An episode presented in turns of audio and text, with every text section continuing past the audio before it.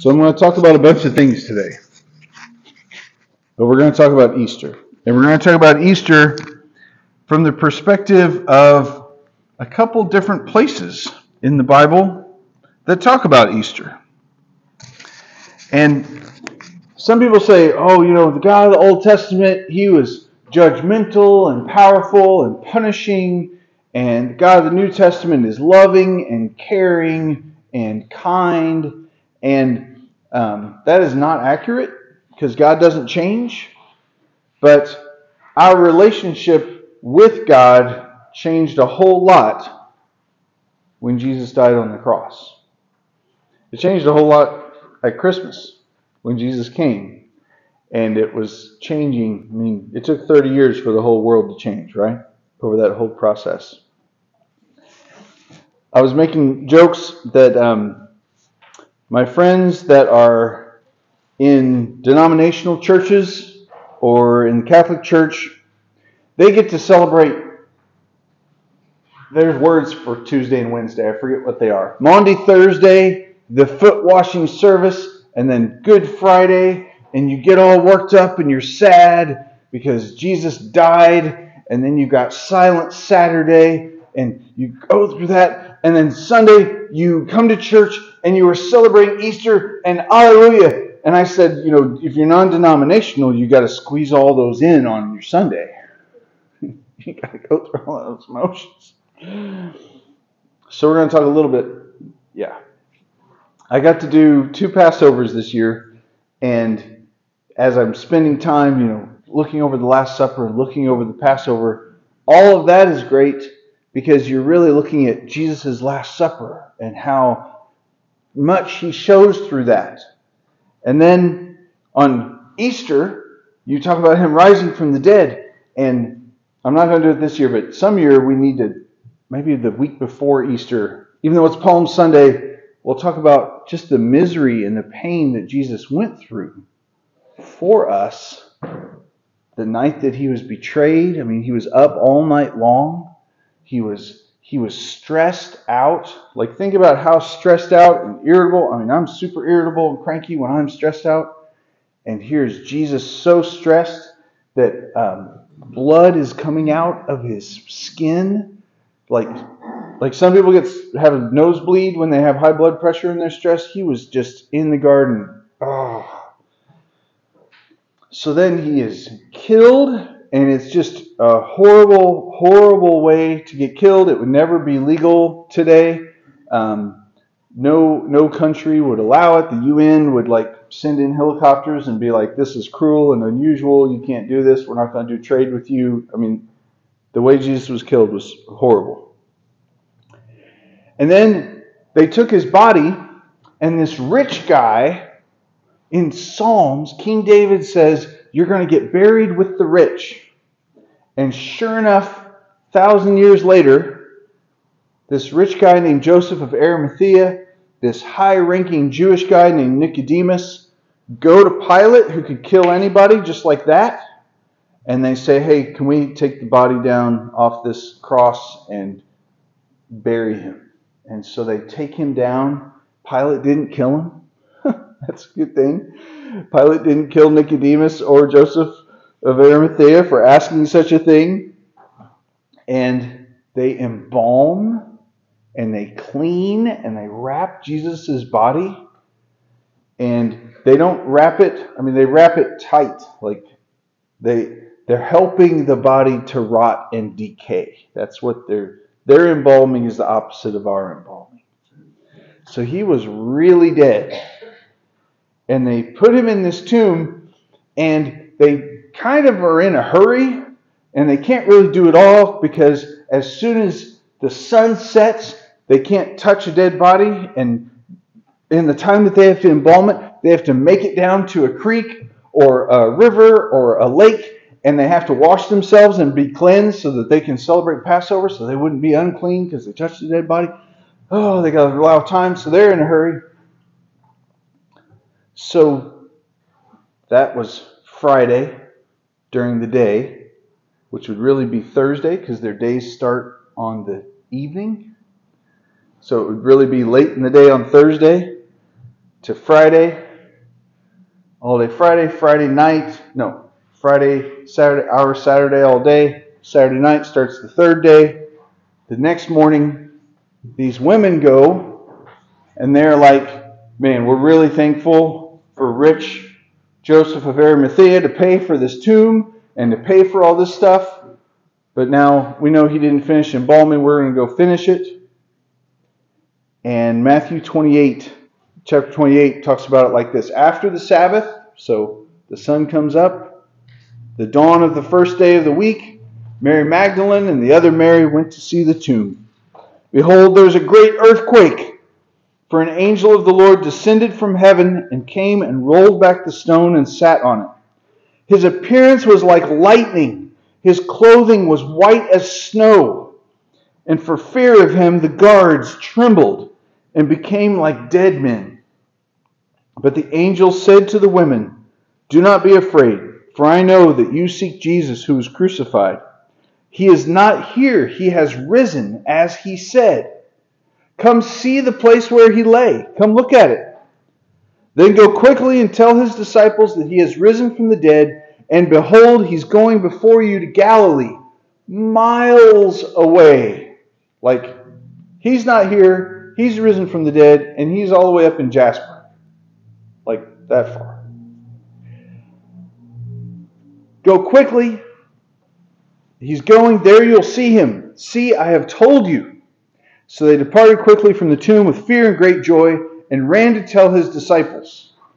And Jesus met them and said, Greetings. And they came because he wasn't all the way there yet. He was going to meet him in Galilee, but they caught him before he could make it there. They ran up, took hold of his feet, worshipped him. Jesus said, Don't be afraid. Go and tell my brothers to go to Galilee, and there they will see me. Can you imagine what a great moment this is? There, when we read it in slow motion, we pick over the words like, He said brothers. He, he called them brothers for the first time at the Last Supper. Wow. I don't. He called them, no, no, he called them friends. I don't call you slaves, servants, I call you friends.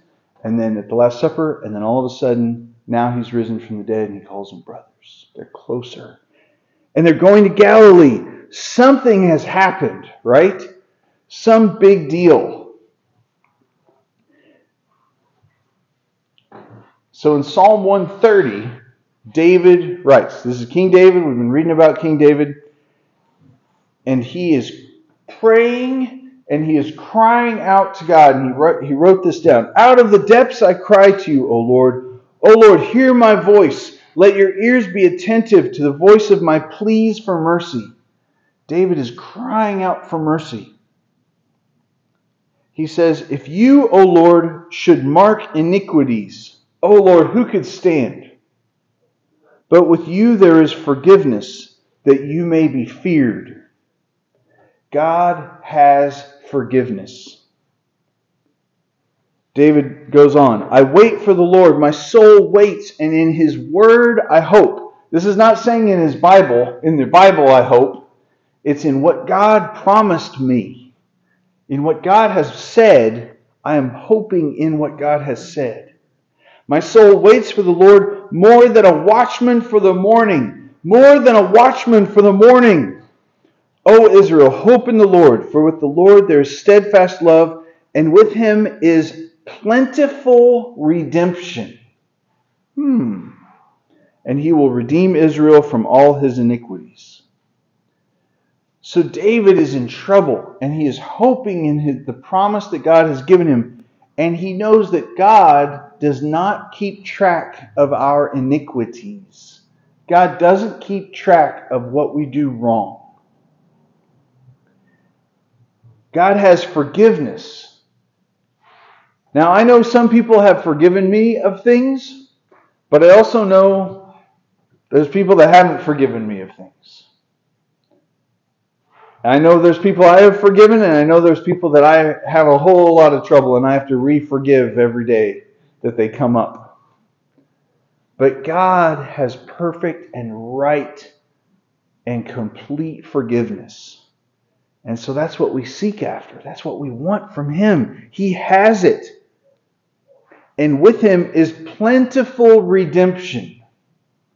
Plentiful redemption. Okay, so you guys, uh, I hope you tip waiters, waitresses, all that stuff. I mean, people that have those jobs are getting paid ridiculously low and they're depending on your tips.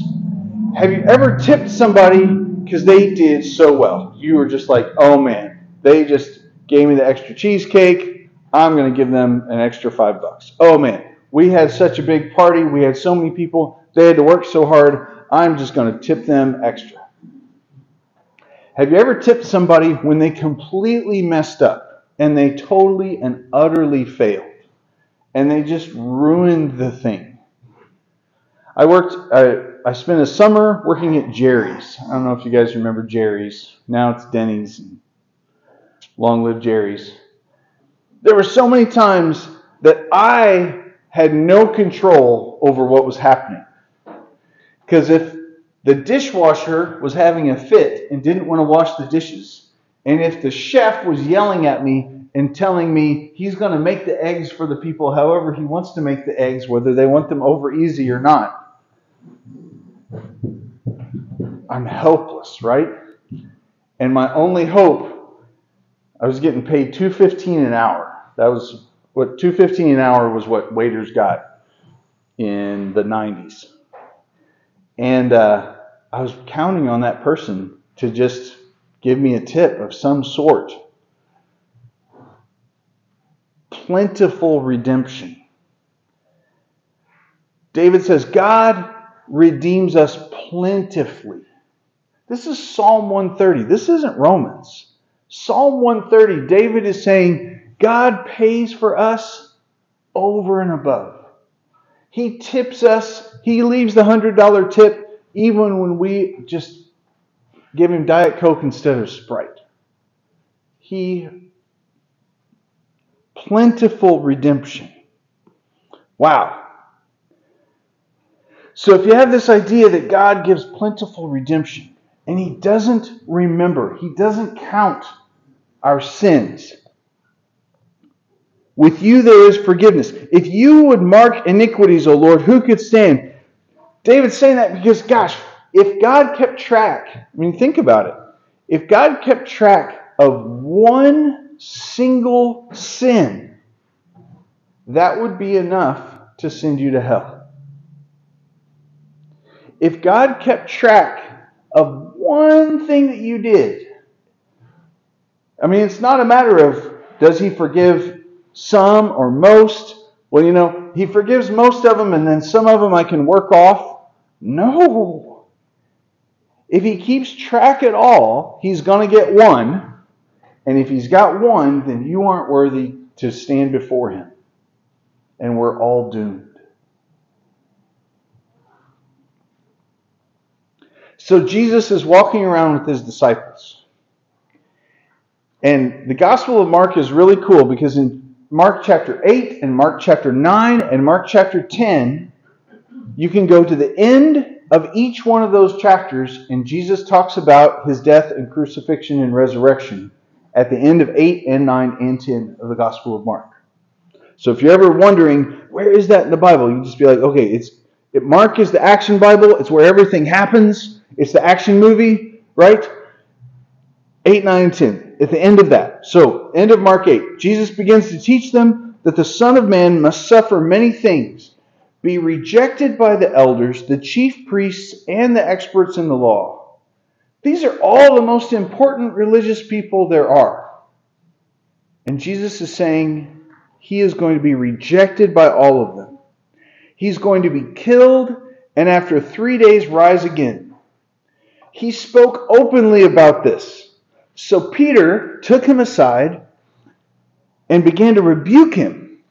But after looking at his disciples, Jesus rebuked Peter and said, Get behind me, Satan. You are not setting your mind on God's interests, but on man's. Jesus is telling them, I'm going to get rejected by the chief priests. I'm going to get rejected by all the Bible publishers. I'm going to get rejected by every denomination, and every church is going to hate me. Like this, that's what the level of what he's talking about. And Peter is like, Oh, I've seen you raise people from the dead. I have seen you work miracles. I have heard wisdom from you. Explain the Torah like no one has ever explained it to you before, you that, you're wrong, Jesus.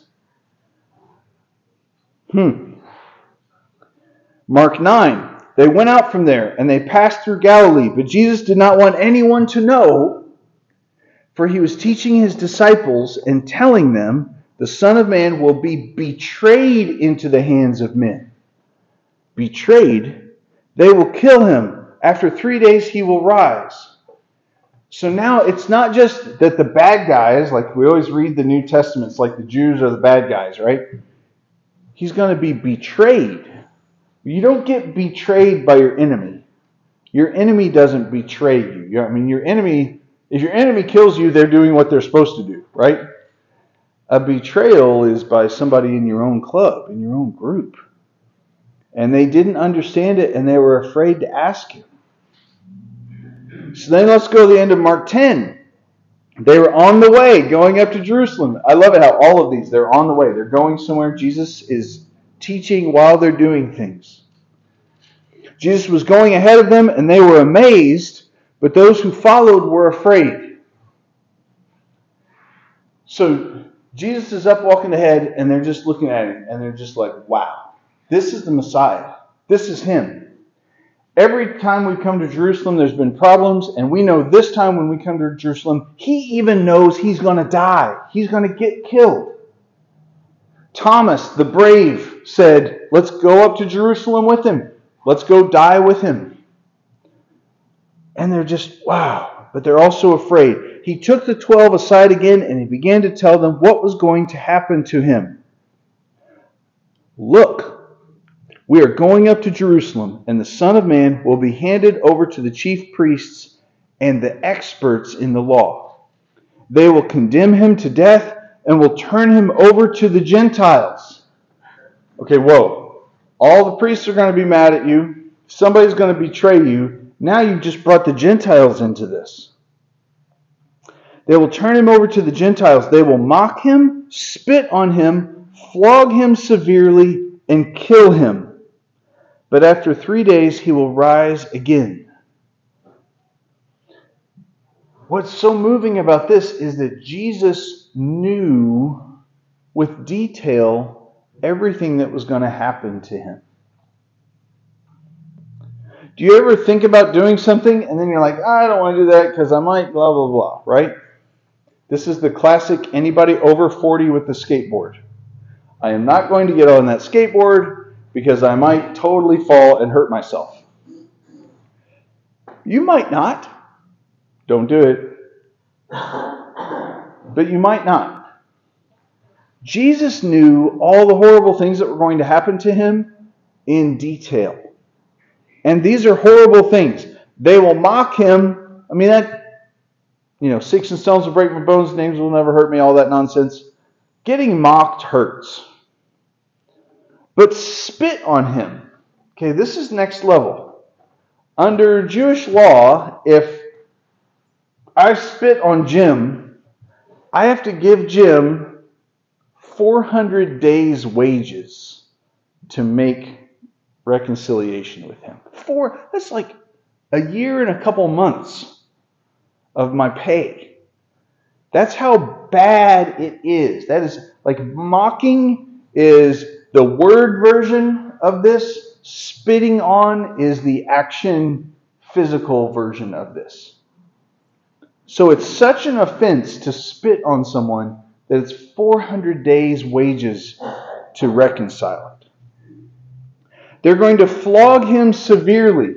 If this was Jews doing the flogging, that by Levitical law they can only hit you 40 times, otherwise it will disgrace you it says. That's uh, when Moses gives the law. He says, only strike them 40, anybody that gets flogged only gets struck 40 times, otherwise you will humiliate them. And I think, oh my gosh, it would be humiliating to get beat 40 times. Well, the Romans didn't live by Levitical law, and they whipped people a whole lot more than that, usually killing them all the way. Jesus knows he's going to get a Gentile flogging after he gets spit on, after he gets mocked, and then they're going to kill him. Yet after three days he will rise again. It's so wild that it's, you know, it's like when Jesus raises Lazarus from the dead. It's like he went and he knew he was going to raise Lazarus from the dead, so why was it a big deal? He knows he's going to rise from the dead after three days, but it's still a big deal. He's still going to take that mocking, take that. Gosh. So we have David talking about somehow God has forgiveness and somehow God overpays for our need. We have Jesus talking about all the horrible things that are going to happen to him, and he knows about them clearly. These horrible things are going to happen to me. Jump way back to Acts 10. After Jesus has risen from the dead, Pentecost has happened, the Holy Spirit has come, the Gentiles are getting saved now. The Holy Spirit is being shown to the Gentiles, and this is how, I think this is Peter. This is how Peter explains what happened at Easter. As for the word that he sent to Israel, preaching good news of peace through Jesus Christ, the Lord of all, you yourselves know what happened throughout all Judea beginning from Galilee after the baptism that John proclaimed, how God anointed Jesus of Nazareth with the Holy Spirit and with power. He went about doing good and healing all who were, oppressed by the devil, for God was with him. This is just like a thumbnail sketch of the whole life of Jesus, right? And we are witnesses of all that he did, both in the country of the Jews and in Jerusalem. They put him to death by hanging him on a tree. But God raised him on the third day and made him to appear, not to all the people, but to us who had been chosen by God as witnesses, the people who ate and drank with him after he rose from the dead. And he commanded us to preach to the people and to testify that he is the one appointed by God to be judge of the living and the dead. To him, all the prophets bear witness that everyone who believes in him receives forgiveness of sins through his name. And so now we start to see this death that he died was the payment. And whoever believes it receives forgiveness. The forgiveness that's the overpayment that David talked about in Psalm 130, that payment was Jesus' death on the cross. And so he rose from the dead to say, It's been paid. There's a joke we used to do in high school. We didn't do it very much because we got in trouble for it. We like to tell people, Hey, we bought your dinner. You see some friends at a restaurant, Pizza Hut, whatever, and you check out and then you go over to your friend's table and you say, Hey, we got yours. And they'd be like, Whoa, thanks. And then they'd get up to leave, and the waiter or waitress or manager would yell at them, Hey, you have to pay. it was mean. It was cruel. Remember that whole thing I said Jesus paid for our sins? There. Jesus could have paid for our sins by dying on the cross. how would we know? How would we know it happened, right? How would we know, gosh, he was the best teacher ever, he was sent by God, and everything he said was right? We, he would just be another prophet. He would just be another wise person. But he comes back from the dead and he walks around. He's tangible. The Marys can fall down and grab his feet and be like, Jesus, it's really you. A couple days later, and we try to do this at some point after Easter, a couple days later, he is on a beach grilling fish. And he's like, hey, you guys, bring some of your fish up here and I'll put them on with mine and we'll all eat together. He continues teaching, he continues talking telling them things. He really did raise from the dead, and that's the proof that all the other stuff he said was true too. So the Apostle Paul writes the book of Romans, and the people that are receiving this letter are in Rome and they are being persecuted and they have followed Jesus and they've fled from all different places and later on they're going to even have to flee from Rome and go other places. And Paul is just like, before I come, I just want to explain the whole joy and truth of the gospel to you so that you can really grasp it and we can talk about it and encourage each other. And your homework can be to read Romans 5 because it really sums up. I'm going to read it real quick, but if you read it slow and camp out on it, it it's it's transformative. It really is. So at the end of Romans 4 it says it will be counted righteousness will be counted to us who believe in him who raised from the dead Jesus our Lord. He was delivered up for our trespasses and raised for our justification. He was killed for our sins, and he was raised up to show that it's right and show that we are connected to God now. So, since we've been justified by faith, we have peace with God through Jesus Christ. Through him we have obtained access by faith into this grace in which we stand, and we rejoice in the hope of the glory of God. We rejoice in the hope of the glory of God because Jesus rose from the dead and proved everything that he said was true and everything that he predicted, the stuff that David longed for. Moses even prophesied that there'd be one that came after him that would teach us everything. To Adam, God said, I'm going to crush Satan under your feet, under the of one of your descendants. From Adam, we've been longing for this. And now we have it. I'm going to skip down to Romans 5:18. As one trespass of Adam led to condemnation for all men, so one act of righteousness, this is Jesus dying on the cross, leads to justification in life for all men. As by one man's disobedience the many were made sinners, so by one man's obedience the many will be made righteous.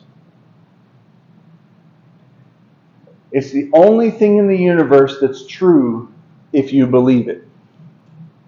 I can believe all I want that I'm going to have a libs turtle blizzard after my lunch today.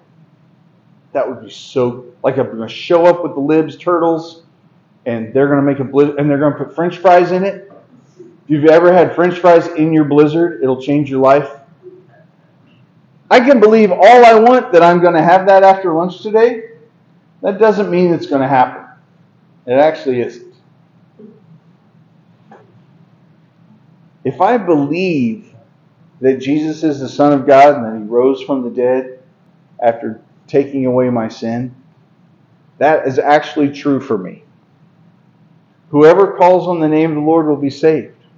We're saved by faith, by grace through faith, not by our works.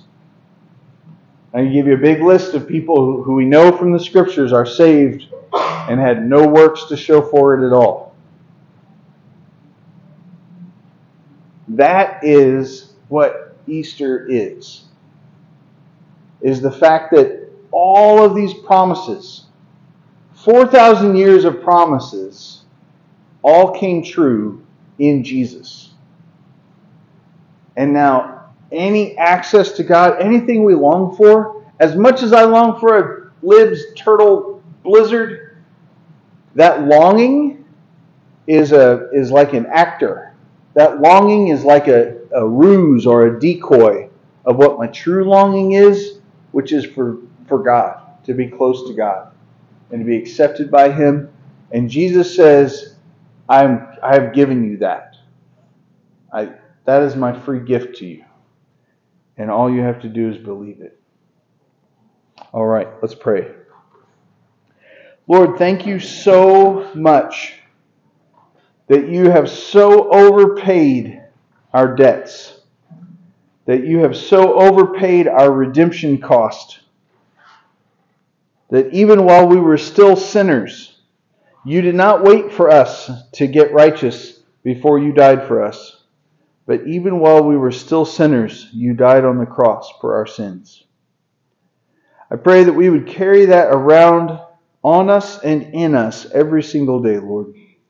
That we'd be continually reminded that every need we have is a need for you and that you have overpaid. You have ridiculously and grossly overpaid in the life of Jesus. We love you and we praise you, Lord. Amen.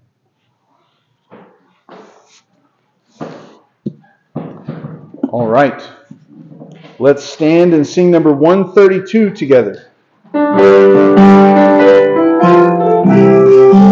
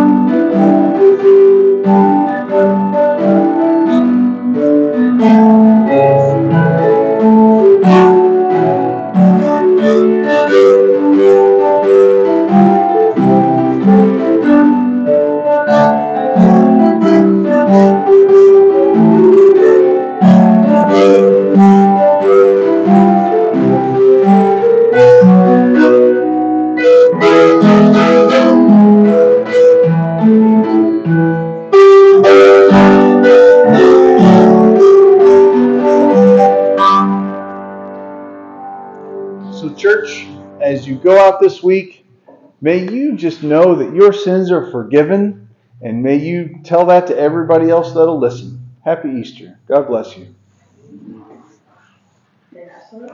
Thank you.